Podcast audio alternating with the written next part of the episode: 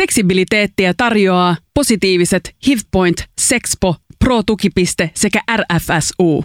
No niin, taustalla soi ZZ Top ja Rough Boy. Tervetuloa Radio Helsinkiin ja seksibiliteettiohjelman pariin. Täällä siis joka tiistai yhdestä kahteen puhumme seksistä ja seksuaalisuudesta. Äh, tänään ää, äh, meillä on vieraana täällä Sini Pasanen ja Tapani Valkonen Positiiviset rystä.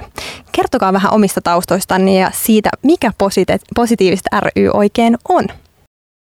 Pani Valkonen ja tosiaan Positiiviset ryssä toiminut aluksi vapaaehtoisena vuodesta 2013 aktiivisemmin ja sitäkin ennen on ollut siellä toiminnassa mukana jo niin kuin vuosia sitten. Jonkun verran, joitain vuosia olin sitten puheenjohtajana ja nyt, nyt keväällä aloitin ihan työntekijänä. Toi puheenjohtaja pesti päättyy siihen. Joo, mä olen Sini Pasanen to, toiminnanjohtajana positiivisissa jo kohta 12 vuotta ollut siellä. Alun perin mennyt joskus työharjoitteluun vuonna 1995 silloiselle AIDS-tukikeskukselle. Että aika monta vuotta kertynyt HIV- ja AIDS-työtä tässä matkan varrella. Ja, ja, ja positiiviset ryssä sen lisäksi, mitä tietysti meillä on niitä päivittäisiä toimintoja, niin tehdään myös niin kuin jonkun verran kansainvälistä vaikutta, erityisesti vaikuttamistyötä ja Euroopan tasolla – niin äh, mä oon tuolla EUn kansalaisjärjestöfoorumi HIV, AIDS, äh, tuberkuloosi ja C-hepatiitti tai virushepatiitit, niin siellä ollut puheenjohtajana ja, ja myös tämmöisen ison eurooppalaisen AIDS Action Europe-verkoston, mihin kuuluu yli 400 järjestöä niin kuin WHO Eurooppa-alueella, niin siellä toimin myös puheenjohtajana tällä hetkellä. Et niin kuin myös semmoista vaikuttamistyötä tehdään tämän, tämän Suomen lisäksi kiinnostavaa työtä ja tärkeää työtä.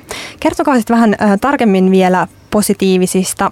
Positiiviset on HIV-tartunnan saaneiden tällainen tukiverkosto ja voisiko sanoa vertaistukiryhmä. Mitä kaikkea toimintaa teillä täällä Suomessa on? Joo, no positiivista on perustettu jo vuonna 1989, kohta ensi vuonna 30 vuotta sitten. Ja, ja tota, tosiaan meidän niin ehkä pääasialliset tehtävät on tarjota tietoa ja tukea, vertaistukea HIV-tartunnan saaneille, eli mahdollista, että, että ihmisillä on mahdollisuus tavata toisia samankaltaisessa elämäntilanteessa olevia tai toisia HIV-tartunnan saaneita. Ja edunvalvontaa, että yritetään vaikuttaa HIV-tartunnan saaneiden ja heidän läheistensä asemaan yhteiskunnassa. Ja, ja toki niin sitä vaikuttamistyötä ja yleistä tiedon lisäämistä ja, ja pyritään muuttamaan niitä välillä vähän vanhahtavia asenteita ja ajatuksia muuttamaan ja tuomaan tähän päivään. Mut itse tuonne toimintaan mukaan toi tämä vertaistuki just, tämmöinen niin tukihenkilötoiminta, tukihenkilökurssi oli se eka niin kuin vetonaula mulle, että mikä vihdoin toi tuonne vertaistuen piiriin itsekin, että, että, että siinä vaiheessa kun itse sain diagnoosin, niin oli aika yksin, että tuommoinen paikka, missä voi kohdata ihan vertaisia tai sitten saada niin kuin tukihenkilön ainakin siihen diagnoosin alkutaipaleelle niin tosi tärkeä. Aivan varmasti.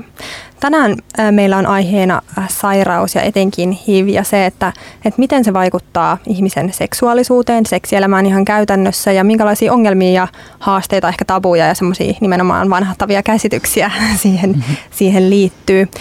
Jos mietitään ensin vähän laajemmin noin niin kuin HIViä muuta kuin seksuaalisuutta pelkästään, niin mistä kaikkialta HIV voi tarttua ja tavallaan kuka sen voi saada? Et meillä on ehkä semmoinen tietty kuva siitä, siitä minkälainen on HIV-positiivinen ihminen, mutta, mutta minkälaisia ihmisiä sairastuu? No varmaan kaikenlaisia. HIVihän on tosi vaikeasti tarttuva virus ja, ja tota, tänä päivänä tosiaan, että jos on, on HIV-positiivinen henkilö, joka itse tietää omasta HIV-tartunnastaan ja on toimivalla lääkityksellä, niin tällaiselta henkilöltä HIViä ei voi saada. Mutta pääasiassa HIV tarttuu sitten tänä päivänä niiltä, jotka ei tiedä siitä omasta HIV-tartunnastaan. Ja, ja voit kyllä tarttua ihan kehen tahansa, mutta et, et tosiaan niin kuin lähinnä seksiteitse, ää, jos on ää, suojaamatonta seksiä, eli ei käytetä kondomia tai yhteisiä ää, huumeiden käyttövälineitä ää, äidistä lapseen maailmalla. Suomessa meillä on tarjottu neuvoloissa HIV-testiä jo sieltä 90-luvun loppupuolelta lähtien.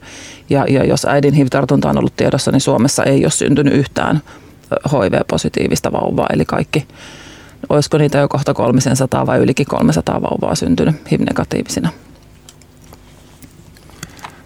Joo, usein kun on vaikka käynyt jossain kouluissa puhumassa tai yleisötilaisuuksissa, niin aina kyllä tulee esille toi, että, että se on jäänyt mieleen monille, että pistohuumeiden kautta on saatu tartuntoja, mutta itse asiassa just tämä ei niin kuin Suomen oloissa pidä ollenkaan paikkaansa. Että meillä kyllä niin kuin seksi teitse saadut tartunnat on ihan niin kuin reipas enemmistö näistä kaikista tartunnoista. Ja, ja myöskään se niin kuin Suomessa kaikki veri on, on testattu verituotteet, niin, niin Suomessa ei, ei tartuntoja ole tullut luovutetusta verestä esimerkiksi. Ja sitten toisaalta nämäkin niin pistovälineet, niin ei se HIV virus se elää hyvin vähän aikaa eh, kehon ulkopuolella, että, että jostain niin kuin maasta löytyneestä piikistä ei voi saada millään tapaan ei voi saada HIViä, että se on täysin mahdotonta. Mm. Eli voisi tavallaan sanoa, että HIV on ainakin Suomessa seksitauti, näin sitä Joo. on tituleerattu. Kyllä, Kyllä, ja sen takia tänäänkin siitä puhumme, puhumme täällä.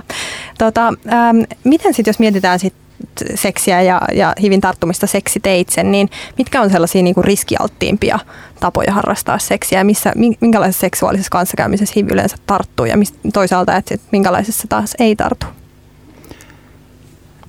Niin, se seksiä on aika monenlaista ja, ja mm. on, on monenlaisia ihmisiä.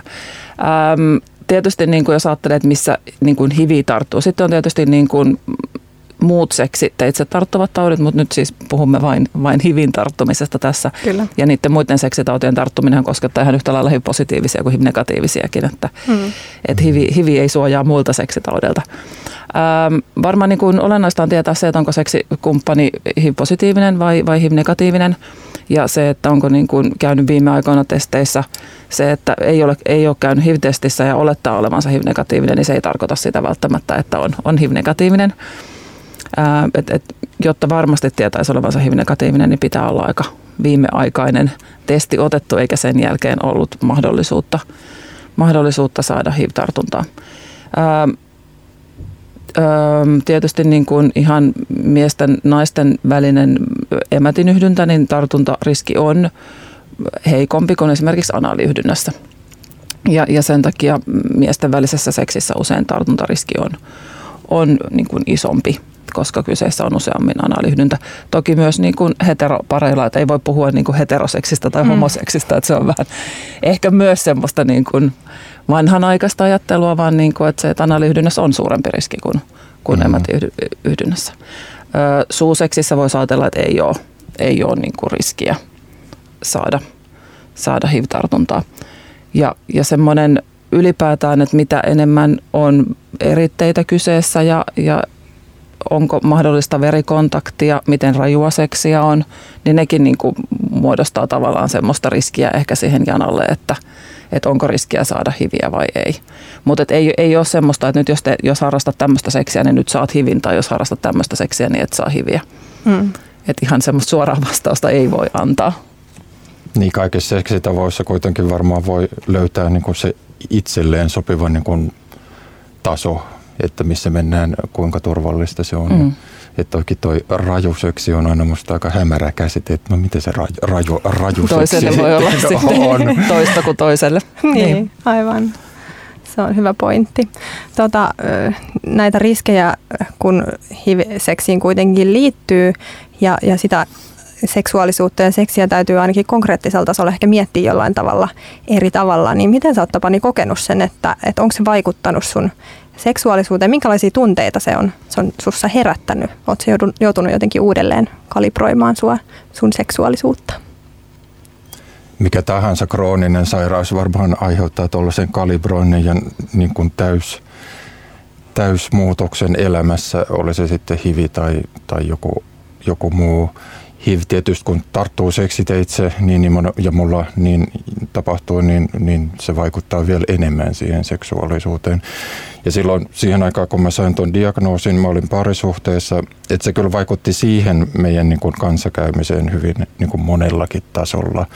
Ja ehkä se niin kuin kommunikaation vaikeus niin kuin vielä korostui ja, ja kaikki tämä niin kuin seksuaalisuus oli vähän niin kuin hyllyllä tai dempattuna monta vuotta.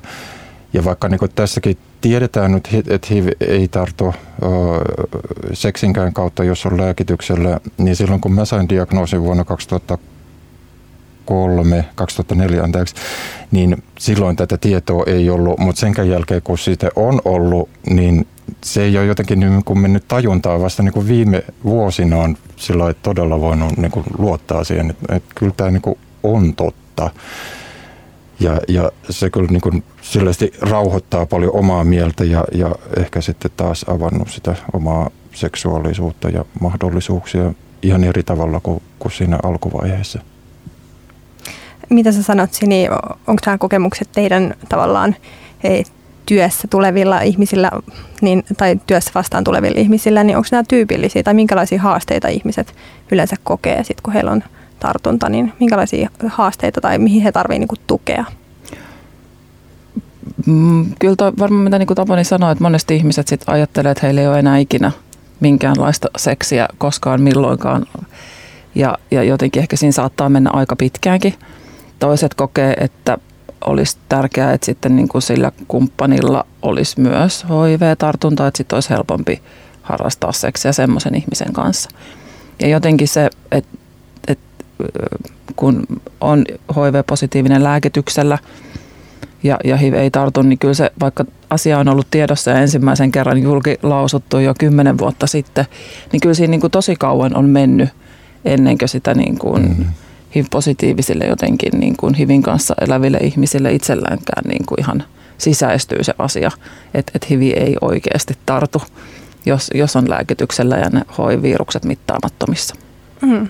Eli se, se niin kuin tavallaan asen, asenneilmapiiri muuttuu hitaammin, kun tieto tulee saataville. Joo, joo ja sitten varmaan semmoinen ihan yleisiä, jos on niin kuin, niin kuin tuossa sanoitkin, että, että HIV on, on seksitauti Suomessa aika pitkälti. Ja tosiaan kun HIV on seksiteitse tarttuva, ää, niin, niin kyllähän se vaikuttaa. Ihmiset ehkä joutuu kohtaamaan sen seksin ja seksuaalisuuden, oman seksuaalisuutensa eri tavalla, mitä sitten taas monet ihmiset voi porskuttaa läpi elämän joutumatta ollenkaan kohtaamaan tai, tai miettimään sitä asiaa. Niin, niin silloin niin kuin ehkä HIV-positiiviset monet niin pohtii ihan samoja kysymyksiä, mitä varmasti moni muukin, mutta että se HIV jotenkin pakottaa sitten kohtaamaan ja pohtimaan niitä ehkä vähän eri kohdassa elämää. Mm. Niin, voi, voi, voisiko jopa ehkä ajatella tavallaan, että, että se, että se pakottaa kohtaamaan sen seksuaalisuutensa, niin, niin voi tuottaa myös sillä tavalla jotain hyvää, että, että sitten ehkä niin kuin löytää semmoisia puolia itsestänsä, mitä ei olisi muuten pysähtynyt edes miettimään. Kyllä. Kyllä. Joo, toi on just tosi hyvä pointti. No tuossa ennen esitys, äh, tätä äh, lähetystä puhuttiin, tai puhuin siitä, että kuinka paljon nyt oikeasti niin kuin yhden ihminen, ihmisen kokemus sitten vastaa kaikkien HIV-positiivisten kokemusta. Et meitä todella on niin laidasta laitaan, mutta toi, että kyllä siinä joutuu niin kuin varmaan läpikäymään, jos haluaa niin kuin sitä omaa seksuaalisuutta ja sitten tavallaan sitä kautta kun on niin kuin ehkä käynyt sen surutien, että mikä nyt ei enää sitten ole mahdollisuutta, niin mm. tavallaan avautuu paljon suurempi maailma, että eihän tämä, niin kuin tämä seksi ja seksuaalisuus ole pelkkää panemista ja jyystämistä ilman kondoomia, vaikka että siihen sisältyy niin paljon muutakin ja, ja, ja tota, sillesti elämää rikastuttavaa puolta, että sen kun löytää ja avaa itselleen ja, ja, ja löytää tavallaan uudelleen, jotenkin niin kuin uudella tavalla perusteltuna, niin se kyllä on ihan huikea elämys mm. tavallaan, jos saavuttaa sen. Missä määrin sä Tapani ajattelet, että, että, niin kuin, että sä oot tavannut toisia niin kuin tartunnan saaneita ja keskustellut tästä asiasta heidän kanssaan, niin missä määrin se on vaikuttanut siihen, niin kuin, tavallaan lisännyt sun hyvinvointia seksuaalisuuden saralla? No ensimmäinen kokemus ehkä silloin, kun tuli niin kuin, uh, uudestaan tämä järjestön toimintaan mukaan, että just että näkee niin kuin sen niin kuin kirjon näitä ihmisiä ja toisaalta että nehän onkin ne, tai siis me ollaan ihan tavallisia ihmisiä. Tosiaan sen, niin kuin, että ymmärrys siitä, että kuka tahansa voi saada hivin ja ei se ole niin kuin mitenkään mun syy, että tämä vaan niin kuin sattui mun kohdalle nyt tämmöinen sairaus.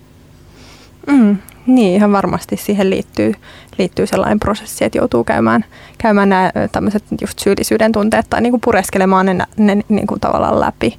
Miten te ajattelette sitten, että, että miten muut ihmiset suhtautuu sitten niin kuin HIV-positiivisiin tai HIV-positiivisten kanssa seksuaaliseen kanssakäymiseen? Onko siinä jotain haasteita? Varmaan on.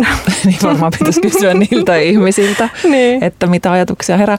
Niin, niin kuin sanoin tuossa alussa, kun itse olen silloin mennyt työharjoitteluun vuonna 1995, niin um, onneksi paljon on niin kuin muuttunut. Et silloin tuntui, että jotenkin oli aika harvinaista, että oli semmoisia pariskuntia, joissa toinen on HIV-positiivinen ja toinen HIV-negatiivinen. Mutta nykyään enemmänkin ja paljon, varsinkin nuorilla, niin on, on parisuhteita, että on, on toinen osapuoli on HIV-negatiivinen. Ja, ja paljon niin kuin tavataan myös näitä kumppaneita ja, ja keskustellaan nimenomaan näistä, niin kuin, mitä tutkimustuloksia on just siitä, että se HIV nyt ei oikeasti tartu. Ja, ja HIV on ihan krooninen sairaus siinä, missä muutkin tänä päivänä. Et meitä on jotenkin niin kuin sillä HIVillä onnistuttu pelottelemaan ja, ja, ja niin kuin kummallisia asioita nousee mieleen siitä, mitkä ei, ei niin kuin ihan vastaa sitä mm-hmm. totuutta kyllä. Mm. Niin munkin ikäiset niin. ihmiset niin kuin tuntuu, että meidän itsemmekin on hyvin vaikea vakuuttua siitä, että oikeasti se ei, ei tartu, että kun, on, kun ja jos on lääkityksellä ja se toimii.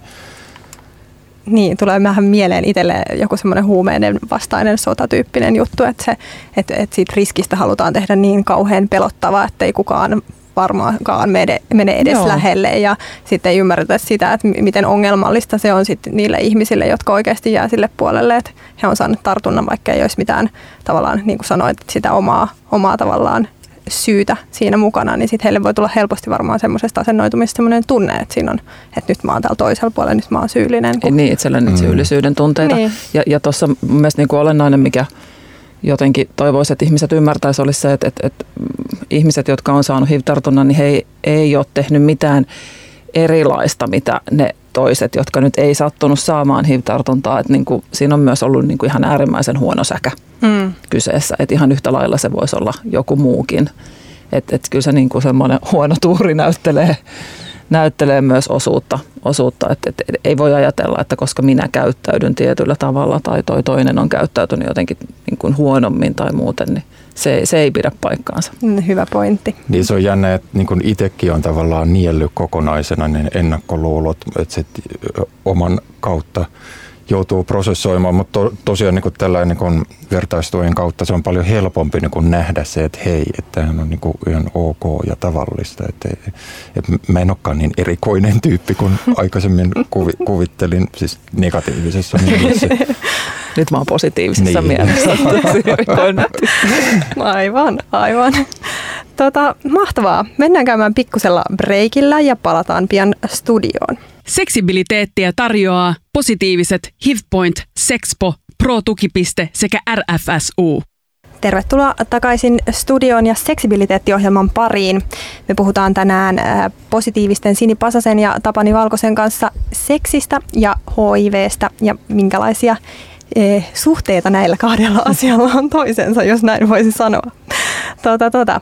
Me puhuttiin äsken vähän siitä jo, että minkälaisia tavallaan fiiliksiä se sairastuminen herättää ja, ja minkälaisia haasteita siihen liittyy, mistä pitää luovia läpi.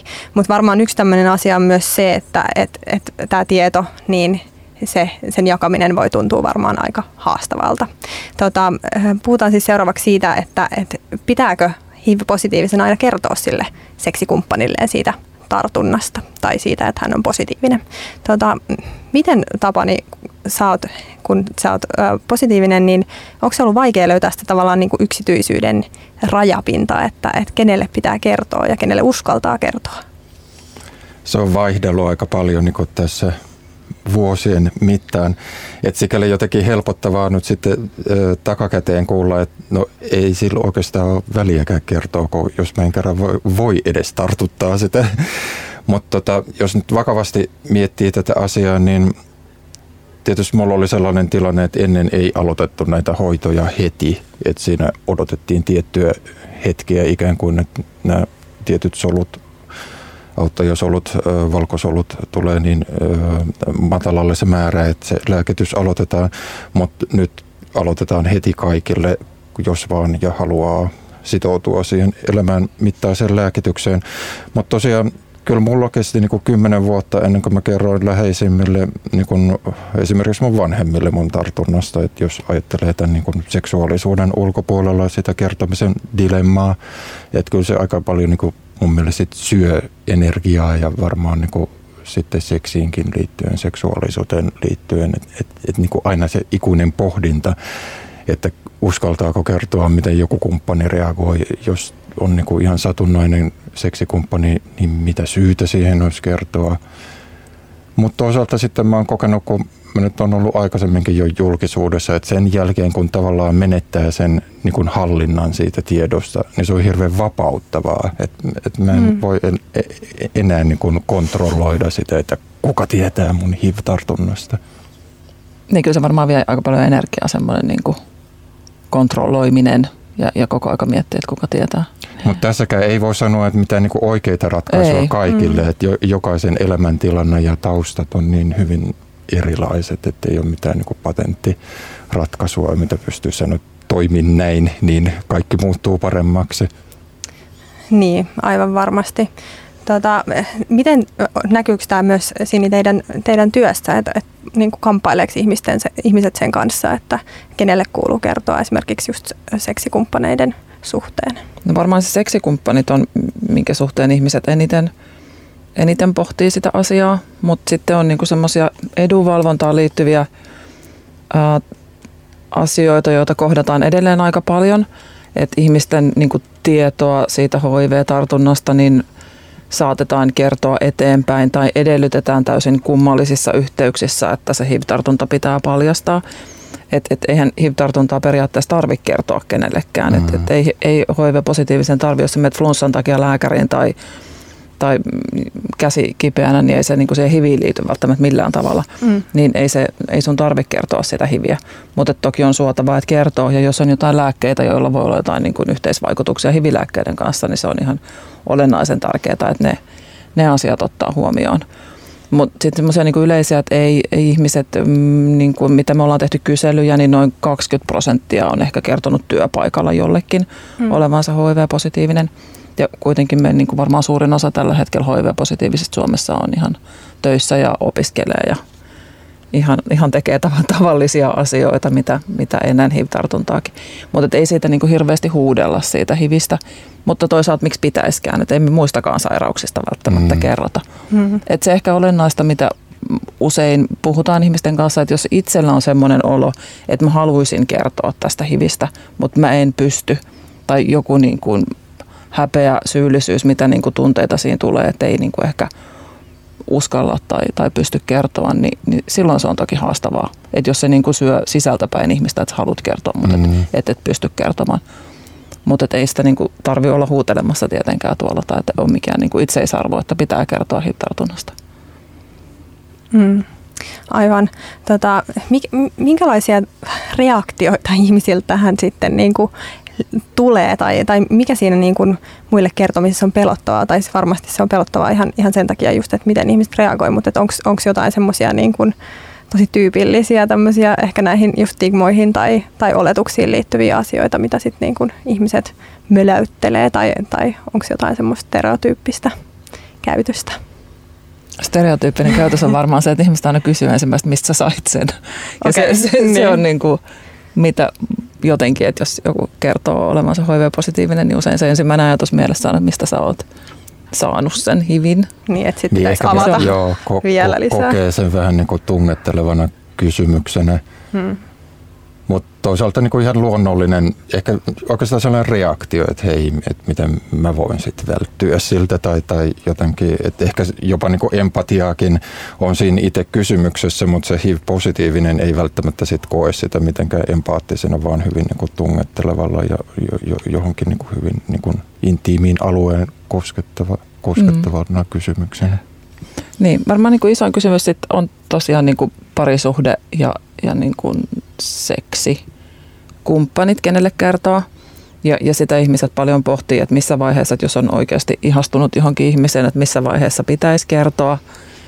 Että kertooko heti vai sen jälkeen, kun on treffailu pari viikkoa vai kuukausi vai missä vaiheessa on liian myöhäistä kertoa. Ja, ja ne, ne on niin semmoisia haasteita ehkä, mitä ihmiset pohtii paljonkin. Niin, toki on kokenut sellaisia niin torjuntoja ja monetkin, ja, mutta ehkä se on myös niin kuin omassa päässä niin kuin jo ennakkosensuuri vähän tämmöinen, että mä en uskalla kertoa tästä. Mutta on just, että jossain vaiheessa sitten se yleensä tulee niin kuin ainakin seurustelusuhteessa ilmi, että jos se kumppani nyt ei kestä sitä tietoa, että on joku krooninen sairaus, joka nykytietämyksellä ei millään tavalla niin kuin elinikää lyhennä tai että se ei edes tartu, kun se on hoidossa, niin oliko se kumppani sitten sen seurustelun arvonenkaan. Että mä niin kuin, mutta toi on kyllä tosi vaikea kysyä, että missä vaiheessa sitten. Mm. Et, eihän niin kuin, me sillä esittäytymään itsensä, että hei, olen Tapani ja olen, olen muuten HIV-positiivinen.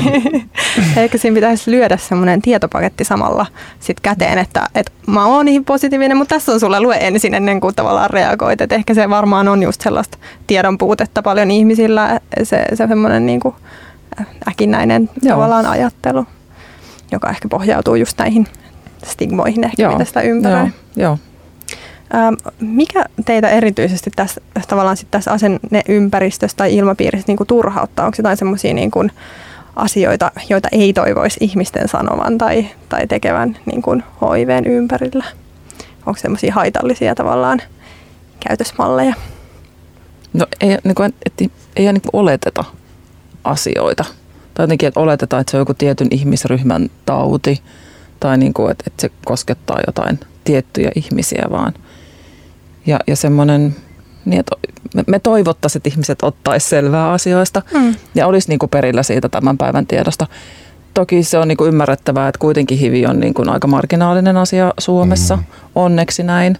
Niin se ei ehkä niin kuin siinä arkipäivässä kovinkaan paljon sitten tuu ihmisten eteen ja ei ole ehkä niin kuin syytäkään ottaa sillä tavalla selvää. En, en mä itsekään niin kuin tiedä kaikista muista sairauksista ota niin kuin välttämättä niistä selvää, jos ei nyt jollain erityisellä tavalla sitten kosketa. Totta. Suomessa hivi on loppujen lopuksi niin harvinainen, että se kuitenkaan ei välttämättä tule mitenkään niin kuin henkilökohtaisesti vastaan. Mutta toisaalta voi olla, kuka tahansa voi olla, sun työkaveri tai, tai jopa niin kuin läheisetkin HIV-positiivisia, että he vaan ei halua tuoda sitä esille, koska se nyt ei millään tavalla tavallaan vaikuta elämään, niin sitten ei ehkä HIV-positiivinen halua niin kuin nyt häntä nähtäisiin sen taudin kautta. Aivan. Kyllä. Tota, puhutaan sitten lopuksi vielä vähän tämänhetkisestä lainsäädännöstä tämän asian ympäriltä. Siinä kerroit tuossa mulle aikaisemmin, kun juteltiin vähän siitä, että mitkä ne, ne ongelmat sen suhteen on, mutta kerro ensin, että mitä se tämänhetkinen lain, lainsäädäntö sanoo. No me ei oikein tiedetä, mitä se sanoo. Se on ehkä se haaste. se on ehkä se haaste, että me ei oikein tiedetä. Ja, ja se on varmaan niin kuin nyt tässä siis viitataan siihen, että meillä on, käytetään, on aikaisemmin käytetty enemmänkin, mutta että niin kuin rikoslain, ja rikoslain tulkintaa siinä niin kuin hivin tartuttamiseen ja tartunnalle altistamiseen. Ja, ja, ja tosiaan niin kuin tästä nyt jo aika useaan kertaan on mainittu, että kun hivi ei tänä päivänä tartu, jos HIV-positiivinen tietää siitä tartunnastaan ja on, on lääkityksellä. Niin se jotenkin niin kuin muodostaa tosi absurdin tilanteen, että minkä takia sitten niin kuin – hivistä pitäisi kertoa ja, ja minkä takia niin kuin meillä on edelleen tämmöinen niin kuin myös sitä stigmaa ylläpitävä ää, niin kuin järjestelmä, että, että mitä ihmiset pelkää, että, että, että joku voi niin kuin nostaa syytteen sua vastaan, jossa harrastat seksiä HIV-positiivisena jonkun kanssa. Niin on. se on aika kummal, kum, kummallista jotenkin niin. tänä päivänä. No kuulostaa vähintäänkin erikoiselta. Tota, Onko tämmöisiä, tai miten sit, sitä lainsäädäntöä toteutetaan? Onko teillä jotain, jotain keissejä, mitä on tullut vastaan, sit, missä olisi tulkittu jotenkin hassulla tavalla sitä lakia? No on, on niin kuin, pääsee ihan mediaan asti tässä näitä niin kuin, tapauksia ja ja, ja niin kuin, että syytetään siitä niin kuin tartunnalle altistamisesta, että jos on niin kuin erityisesti, mistä me puhutaan, niin on sitten, että on niin kuin kaksi täysi-ikäistä aikuista ihmistä, jotka niin kuin omasta vapaasta tahdostaan harrastaa seksiä hmm.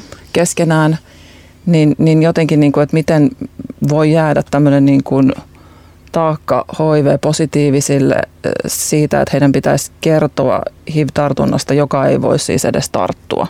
Ja, ja niin kuin se jättää mahdollisuuden tälle toiselle osapuolelle niin kuin jotenkin syyttää jälkikäteen. Et, et onneksi tämä niin lain tulkinta on, ei, ei kovin tiukkaa ole enää tänä päivänä ja siinä on niin kuin ymmärrystä, mutta se, niin kuin se tilanteen epäselvyys mm. Se on ehkä on. se pahin, koska ne on vähän niin kuin ristiriitaisiakin ollut nämä viimeisemmät Joo. korkeimman oikeuden päätökset. Niin tämä niin kuin epäselvä tilanne, että miten, miten, miten sitä nyt tulkitaan, niin, niin – ei, ei ainakaan helpota tilannetta. Niin, ei varmasti, koska siihen niin kuin ollaan puhuttu, niin liittyy muutenkin paljon, paljon joka jää sen hipositiivisen kontolle ja kaikki tunteita ja, ja fiiliksiä ja sitä omaa seksuaalisuutta, mitä pitää pohtia. Että varmasti niin kuin sanoit, niin on tosi kuormittavaa, niin sitten että vielä pitäisi miettiä jotain lainsäädäntöä Joo. tai että et teekö mä nyt väärin, jos mä en kerro, vaikka mä en voisi tartuttaa. Aivan, niin, aivan. Niin aikamoinen moinen taakka. Minkälaista politiikkaa tämän, tämän asian ympärillä toteutetaan? Onko tähän kiinnostusta niin kuin muuttaa esimerkiksi näitä lainsäädäntöjä tai purkaa niitä tai viedä eteenpäin? No toivo, toivottavasti olisi. Mm. Tietysti niin kuin rikoslakia ei voi ihan muuttaa tuosta noin vaan, mutta että sitä lain tulkintaa. Enemmänkin siinä on varmaan niin kuin se tiedon lisääminen ja, ja myös niin kuin median suuntaan, että meillä edelleen on niitä niin kuin iltapäivälehtienkin otsikoita, joissa niin kuin sitä hiviä käytetään jotenkin negatiivisessa merkityksessä ja, ja niitä niin kuin HIV-tapauksia tuodaan julkisuuteen ilman, että ollaan perillä siitä, että onko esimerkiksi ihmisen tai kyseisen positiivisen virukset ollut mittaamattomissa, että onko voinut edes tartuttaa. Että jos tosiaan ne virukset on mittaamattomissa ja on lääkityksellä, niin sä et edes mitenkään pysty tartuttamaan sitä hiviä. Niin se tekee siitä jotenkin niin kuin Niin se on jotenkin sellaista 80-90-lukulaista pelottelua, että yhtäkkiä mm. etsiteänkin seksikumppaneita ja tämmöisiä niin kuin kissojen ja koirien kanssa, Joo. kun siinä ei ole mitään niin kuin aihetta sille. Että mistä, niin, et mistä tämä niin kuin nousee tämmöinen. Ja se niin kuin kaikki ylläpitää sitä stigmaa niin, ja niitä varmasti. ennakkoluuloja aivan ja varmasti. vääriä käsityksiä siitä, että HIV olisi niin kuin vain joidenkin tiettyjen ihmisten tauti. Mm. Eli jos, jos sit haluaisi niin kuin itselleen selvittää, että, että mi, tavallaan mitä se HIV tarko, tarkoittaa, jos on vaikka niin kuin joku läheinen tai, tai muu, niin onko teillä jotain hyviä vinkkejä siitä, että mistä mist voisi saada tietoa? No meiltä. Meiltä. Ja ensi maanantaina toivon päivänä voi tulla Suvilahteen maalaamaan Grafitti. Tota, grafittiseinää. Meillä on tämmöinen tapahtuma tulossa neljäs päivä kuudetta tuolla Suvilahdessa. Jos ei sitten ala sataa näiden helteiden jälkeen juuri kaatamalla, niin sitten peruuntuu. Mutta sieltä ainakin saa, tai toki niin kuin meiltä muutenkin ihan koska vaan ajan, ajankohtaista tietoa. Joo, eli siellä tosiaan siellä on ähm, 14 vuotta täyttäneille, niin puolen päivän aikaa alkaa ilmainen graffittityöpaja. Sinne kaikki koulunsa päättäneet maana, maanantaina puolen päivän aikaa graffitityöpajaan 30 ensimmäistä mahtuu mukaan ja sitten myöhemmin kolmen jälkeen on niin vähän näytöstyyliin Let's Stop HIV-teemalla on graffititaiteilijoita maalaamassa. Kuulostaa aivan erinomaiselta. Kiitos vierailusta. Mennään pienelle breikille ja, ja katkon jälkeen meillä on vieraana eh, Wanderlust-festivaalin järjestäjä. Puhutaan siis seksifestareista. Seksibiliteettiä tarjoaa positiiviset HIVPoint, Sexpo, Pro-tukipiste sekä RFSU. Tervetuloa takaisin Seksibiliteetti-ohjelman pariin. Mulla on studiossa vieraita Wanderlust Seksifestivaaleilta. Tervetuloa Kasper Kampuri ja Essi Aittamaa. Kiitos. Kiitos. Wanderlust Seksifestivaali viettää siis viisivuotis syntymäpäiviään tänä viikonloppuna, eikö vaan? Kyllä. Se on siis viikonlopun eh, mittainen festivaali, mutta kertokaa vähän, että mitä siellä oikein tapahtuu ja, ja miksi sinne kannattaisi tulla.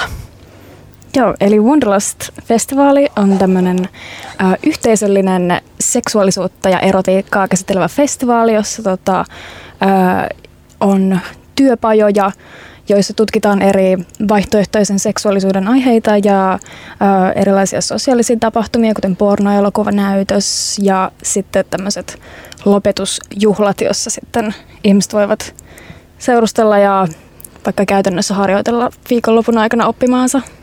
Kuulostaa hyvältä.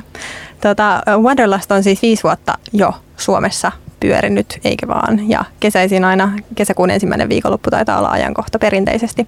Tota, mitä te olette tässä viides vuodessa oppinut niin kuin festivaalilla? Mitä, miten se on niin kuin muotoutunut se teidän, teidän festari sellaiseksi, mitä se on tänä päivänä?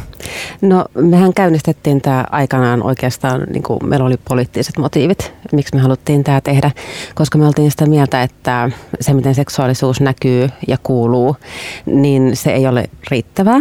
Eli me haluttiin, me ollaan nimenomaan niin kuin korostaa, että me ollaan tietoisen seksuaalisuuden festivaali. Eli ähm, jos verrataan johonkin tämmöiseen monelle tutumpaan, isompaan seksitapahtumaan, niin ne on usein aika kaupallisia. Mm, heidän ihmiskuvansa saattaa olla aika yksioikoinen, ää, niin me ollaan keskitytty kävijän omaan kokemukseen ja puhutaan paljon niin erilaisista seksuaalisuuksista ja siitä, että ihmiset pysähtyy ja miettii kunnolla, että miltä minusta oikeasti tuntuu, mitä minä haluan, mistä minä pidän, mistä minä en pidä. Me puhutaan paljon rajoista, niiden löytämisestä, etsimisestä, niin että sekä yksilötasolla että yhteiskunnan tasolla me saataisiin vähän jotenkin ehkä kehittyneempää ja monipuolisempaa näkökulmaa tähän ihanaan teemaan. Mm. Ja viiden vuoden aikana tietysti paljon on tapahtunut, että niin kun sana on kiirinyt ja enemmän ja enemmän ihmisiä on löytänyt festareilla myöskin paljon ympäri maailmaa ja, ja tota, koko ajan muuttuu niin kun käsin kosketeltavammaksi se, että, että mitä tällä niin työllä saadaan aikaan ja mikä sen merkitys on just tässä niin kun yhteiskunnallisessakin keskustelussa ja yksilötasolla erityisesti. Aivan hirvittävän tärkeää työtä ja, ja tosi siisti festari. Mä itse myös vierailut siellä, että suosittelen kyllä lämpimästi kaikille. Tota, ää, puhuitte poliittisesta agendasta ja tämmöisestä ää, niin kuin yhteiskunnallisesta vaikuttavuudesta, niin, niin ää, mitä te olette saaneet aikaiseksi? Onko teillä sellainen olo, että te olette, te olette päässeet teidän tavoitteisiin ainakin sinne päin? No siis ihan heti käynnistysvuotenahan me saatiin palkinto nimenomaan seksuaaliterveyden edistämisestä ja se oli kiva, kiva jotenkin startti tälle työlle. Mm, kyllä mä ainakin henkilökohtaisesti on tosi tyytyväinen, että tietysti ähm, me järjestäjänä niin mehän kohdataan sitä aika paljon palautteena, mikä tulee meidän kävijöiltä, mikä on ollut kyllä todella kiittävää. Ja se. sitten osa puhuu niin kuin enemmänkin jotenkin avaa, avaa kokemustaan ja henkilökohtaisia asioitaan. Ja ne saattaa olla aika isoja merkityksellisiä juttuja ihmisille ja se ainakin mun sydäntäni lämmittää.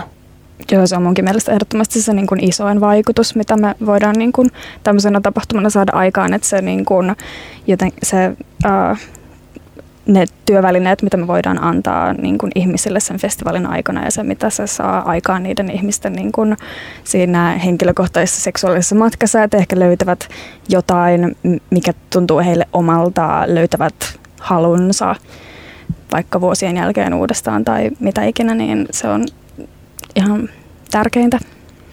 Puhuitte siitä, että teidän kävijämäärät on kasvanut jatkuvasti, mutta onko teillä, niin kuin, tuntuuko teistä, että teidän kävijäprofiili on muuttunut? Tavoitatteko te niin kuin laajempaa ihmisryhmää, mitä ehkä aikaisemmin, tai onko tällaista havattavissa?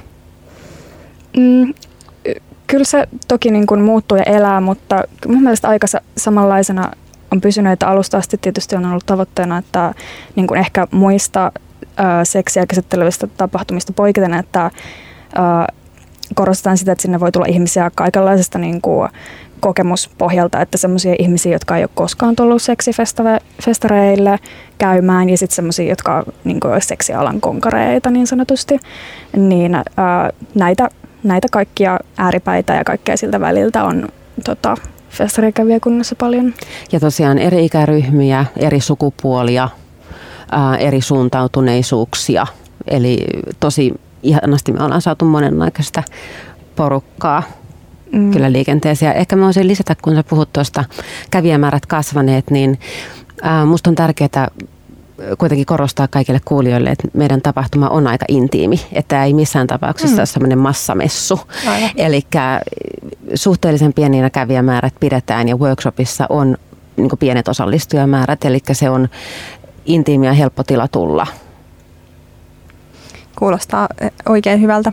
Tota, Tämä on varmasti niin kuin hyvä tapa, tämmöinen viikonlopun kestävä tapahtuma, vähän niin kuin hypätä semmoiseen seksuaaliseikkailuun ja, ja tavallaan niin kuin jos haluaa tutustua esimerkiksi omaan seksuaalisuuteen ja siihen, miten se toimii ja, ja tavallaan lähestyä sitä, niin tämmöinen intensiivinen viikonloppu voi olla varmaan aika hyvä keino siihen. Teillä on äh, vuosittain aina ollut äh, vieraita ulkomailta ja varmaan niin myös tänä vuonna, ketä kaikkia on odotettavissa. Meillä on mahtavia vieraita tänä vuonna, niin kuin aina ennenkin, mutta päävieraina meillä on italialainen koreografi Chiara Bersani, joka pitää työpajaa tämmöisestä, miten, miten kohdata ja vietellä ihmisiä. Sitten meillä on ranskalainen queer pornoaktivisti Flo Ziff, joka on tehnyt pitkän, pitkän uran sille järjestäen queer seksibileitä ja tehnyt pornoa ja hän hän pitääkin sitä työpajan miten tehdä pornoelokuvia itse ja kuratoinut myös tämän meidän pornoelokuvanäytöksen.